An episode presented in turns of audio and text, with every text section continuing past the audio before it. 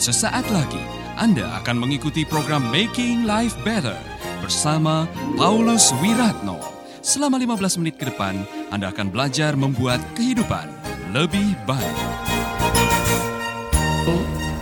Yang mendengarkan lewat jaringan radio Dian Mandiri Salom mulai dari Papua hingga Mentawai. Yang menonton lewat Facebook, streaming, saya menyalami Anda semua yang baru bergabung uh, baik di dalam negeri maupun di luar negeri. Hari ini saya uh, mau mengajak Anda semuanya merenungkan pesan terakhir.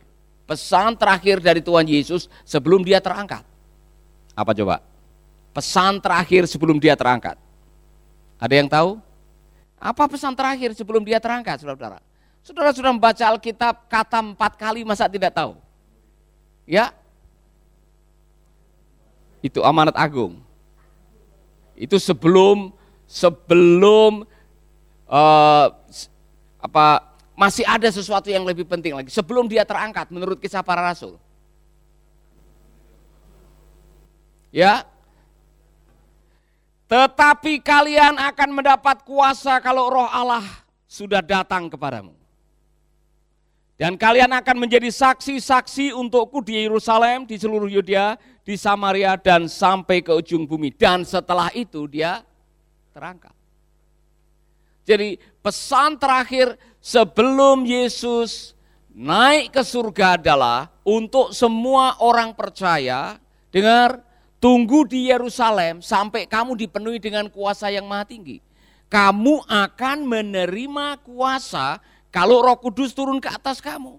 Dan kamu akan menjadi saksi-saksiku. Mengapa Tuhan mengatakan tunggu di Yerusalem? Kamu harus dipenuhi dengan kuasa itu karena ada peristiwa tragis sebelum uh, apa sebelum Yesus naik ke surga. Ada beberapa peristiwa tragis di mana mohon maaf Yesus mungkin meragukan kemampuan para murid. Setelah dia bangkit dari kematian menjumpai beberapa orang ada kasus salah lihat. Masih ingat saudara-saudara? Pada waktu Yesus mendatangi para murid dalam keadaan ketakutan, semua pada berteriak, hantu, hantu. Yesus disangka hantu. Untuk meyakinkan mereka bahwa itu Yesus yang datang, Yesus tanya, kalian ada makanan apa? Kemudian Yesus membuka pikiran mereka. Saya bisa membayangkan, Yesus mungkin agak kecewa. Nah kalau model murid-muridnya ini suka salah lihat, Bagaimana bisa menjadi saksi? Kalau saudara tidak bisa meyakini informasi mengenai kebangkitan, bagaimana Anda bisa berkhotbah? Karena mati dan bangkit itu adalah intisari daripada Injil. Belum lagi Kleopas dan kawannya yang tidak menyadari bahwa Yesus itu bangkit. Bahkan pada waktu dia berjalan menuju ke Emmaus, Yesus sudah ada di sampingnya mengajukan pertanyaan, apa yang kalian percakapkan? Mereka tidak tahu. Beberapa kali Yesus harus meneguhkan kembali, mendatangi para murid. Simon anak Yunus, apakah engkau mengasihi aku? Yesus masih meragukan mereka. Maka Yesus mengatakan begini, jangan cepat pergi melaksanakan amanat agung sebelum kamu dipenuhi dengan kuasa ini. Nah dengar baik-baik, ada dua kata yang menarik saudara-saudara. Kata yang dipakai, kamu akan menerima kuasa adalah dunamos. Kata yang dipakai kuasa adalah dunamos. Bukan otoritas, tetapi enabling spirit, roh yang memberikan kemampuan. Karena Yesus melihat mereka, kalau para murid modelnya salah lihat begitu, tidak meyakini bahwa Yesus bangkit, mau bersaksi apa? Fakta bahwa mereka melihat, oh ini hantu, hantu. Bahkan saudara Yesus sudah bangkit. Para murid sudah datang ke kubur, kubur sudah kosong. Malaikat bilang dia sudah bangkit. Yang kamu cari sudah bangkit. Petrus sudah menyaksikan kubur kosong. Tapi tetap di otak mereka tidak percaya bahwa Yesus bangkit. Makanya waktu Yesus datang mereka pikir itu hantu. Saudara-saudara. Otak kita ini kadang-kadang menipu kita.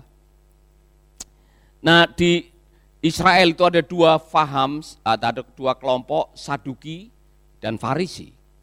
Orang Saduki itu tidak percaya kebangkitan. Tidak percaya kalau ada malaikat. Jadi kalau saudara dari TK, SD, SMP, SMA masuk ke sekolah di mana orang-orang Saduki yang ngajar saudara, saudara sudah diindoktrinasi bahwa tidak ada kebangkitan. Maka jangan kaget pada waktu ada Yesus sudah bangkit, mereka tetap tidak percaya kalau Yesus itu bangkit. Nah, saya mau tanya, kalau para murid tidak meyakini Yesus bangkit, kemudian Yesus harus membuka pikiran mereka dengan apa? Mengutip ayat-ayat firman. Maka terbukalah pikiran mereka. Siapa yang membuka pikiran? Yesus. Eh, pertanyaan, Yesus akan naik ke surga. Untuk para murid, yang membuka pikiran mereka adalah Yesus. Untuk kita semua, yang membuka pikiran kita siapa? Tunggu di Yerusalem sampai kamu dipenuhi dengan kuasa yang maha tinggi. Karena salah satu fungsi daripada roh kudus adalah enabling spirit, memampukan Anda untuk memahami kebenaran. Roh itu akan menuntun Anda kepada kebenaran. Itulah sebabnya, saudara-saudara, di dalam bahasa Yunaninya, kata kamu akan menjadi saksi yang ditulis adalah martus. Apa itu martus? A witness. One who has information or knowledge of something.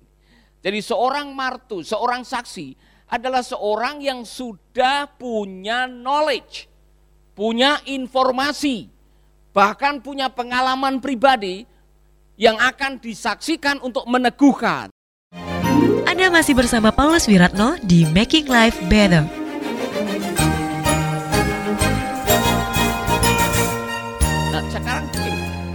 Kalau Anda mau bersaksi, yang mau disaksikan adalah Yesus yang kamu gantungkan itu mati kayu salib kemudian dia bangkit pada hari yang ketiga. Kalau saudara mengatakan katanya Yesus sudah bangkit, katanya. Atau kelihatannya memang dia kelihatannya dia bangkit seperti apa yang dikatakan oleh orang-orang itu. Saudara tidak punya keyakinan, saudara sendiri tidak yakin mengenai berita itu, saudara tidak mungkin bisa meyakinkan orang. Jadi seorang martus adalah seorang yang the one who have information and knowledge. Saudara harus punya pengenalan, pengetahuan, dan pemahaman. Pertanyaan. Saudara akan bersaksi. Saudara akan pergi keluar memberitakan kabar baik. Tapi kalau saudara tidak meyakini siapakah anak Allah, siapakah Yesus, apa yang dilakukannya, apa yang sedang dikerjakannya, saudara tidak akan bisa menjadi saksi yang baik. Saudara-saudara apa yang terjadi ini contoh. Setelah Petrus dan seluruh murid dipenuhi dengan kuasa roh kudus. Saudara bisa membaca Petrus yang pertama kali berdiri. Dia yang bilang hantu, hantu. Dia yang berani mempertaruhkan nyawa dan mengatakan, hei orang-orang ya. Dia mengatakan, Yesus yang kamu gantungkan itu, dia mati dan dia bangkit pada hari yang ketiga. Dan tiga ribu orang bertobat. Dari mana Petrus punya keyakinan, knowledge, and information? Karena dia sudah punya dunamos. Jadi begini, ayat ini kadang-kadang banyak disalah mengerti oleh orang. Kamu akan menerima kuasa kalau roh kudus turun ke atas kamu. Wah kemudian saudara-saudara pada hari pencurahan roh, saudara berlomba-lomba ya kan supaya dipenuhi roh karena saudara pikir kalau saya sudah dipenuhi roh saya menjadi super rohani dibanding dengan orang-orang yang lain. Wow. Oh, kamu sudah dipenuhi roh? Sudah. Wow. Roh itu diberikan bukan untuk membuat Anda menjadi super rohani. Dan menganggap, oh kamu belum dipenuhi roh kudus ya? Kamu belum dipenuhi, oh saya sudah dipenuhi roh kudus. Empat kali lagi. Kamu pernah dijamah roh kudus sampai jatuh? Belum pernah. Saya sudah jatuh bangun enam kali. Saudara salah mengerti. Ingat baik-baik, poinnya di sini adalah enabling spirit. Roh yang memampukan Anda yang merasa tidak mampu, seperti Petrus dan seperti uh, para murid yang mengalami kegagalan, yang pernah tidak paham oleh karena salah berpikir, pada akhirnya mereka punya keyakinan keyakinan itu meneguhkan dan itu pada akhirnya menolong mereka untuk berani mati demi kabar baik. Jadi saudara-saudara, kalau roh itu sudah dikirimkan kepada kita, dan roh itu menuntun kita kepada kebenaran, seharusnya, seharusnya setiap orang Kristen harus bisa menjadi saksi. Harusnya. Tidak menunggu sampai masuk sekolah misi atau uh, eset, uh, esetan lagi, STH, MTH, DTH, apa pun juga, seharusnya untuk menjadi saksi Anda tidak harus melalui sekolah-sekolah lebih dahulu. Kita semua bisa menjadi saksi. Kita melihat di dalam gereja mula-mula, mereka tidak masuk ke sekolah teologi dulu. Mereka yang dipenuhi roh langsung tersebar, memberitakan kabar baik. Bahkan sementara dianiaya, mereka bisa memberitakan kabar baik. Karena apa? Di dalam mereka ada enabling spirit, dunamos jadi begini saudara-saudara, kalau setiap orang Kristen benar-benar mengandalkan kuasa roh kudus, pasti di dalam hidupnya ada buah-buah roh kudus. Kalau setiap orang Kristen hidup dalam buah-buah roh kudus, otomatis pasti banyak orang yang tertarik dengan Anda. Ini contoh yang terjadi di gereja mula-mula. Mereka disukai oleh banyak orang. Sehingga jumlah mereka ditambahkan. Mungkin tidak banyak yang bisa khotbah seperti Petrus. Tetapi hidup mereka diubahkan. Perilaku mereka yang buruk menjadi baik. Yang dulunya suka mengeluh jadi orang yang gembira. Yang dulunya melakukan hal-hal yang jahat menjadi orang-orang yang baik. Apa yang dilakukan? Roh itu memimpin kita kepada kebenaran. Saya mau menekankan ini karena begini saudara penghalang utama orang tidak mau menjadi pengikut Kristus bukan setan. Saya ulang lagi, penghalang utama orang tidak mau mengikut Yesus bukan iblis, bukan setan, bukan tuyul, bukan gendruwo. Yang menjadi penghalang utama adalah orang Kristen. Orang Kristen yang mana? Orang Kristen yang kalau ditanya, kutanya pada hari Minggu ke mana? Hari Senin, hari Selasa, hari Rebo persekutuan, hari Kamis doa puasa, hari Jumat pemuritan, hari Sabtu kaum wanita. Tetapi hidupnya jadi batu sandungan. Kenapa hidup Anda jadi batu sandungan? Karena Anda tidak hidup dalam kebenaran. Kenapa Anda tidak hidup dalam kebenaran? Oleh karena Anda belum paham, belum punya knowledge tentang kebenaran.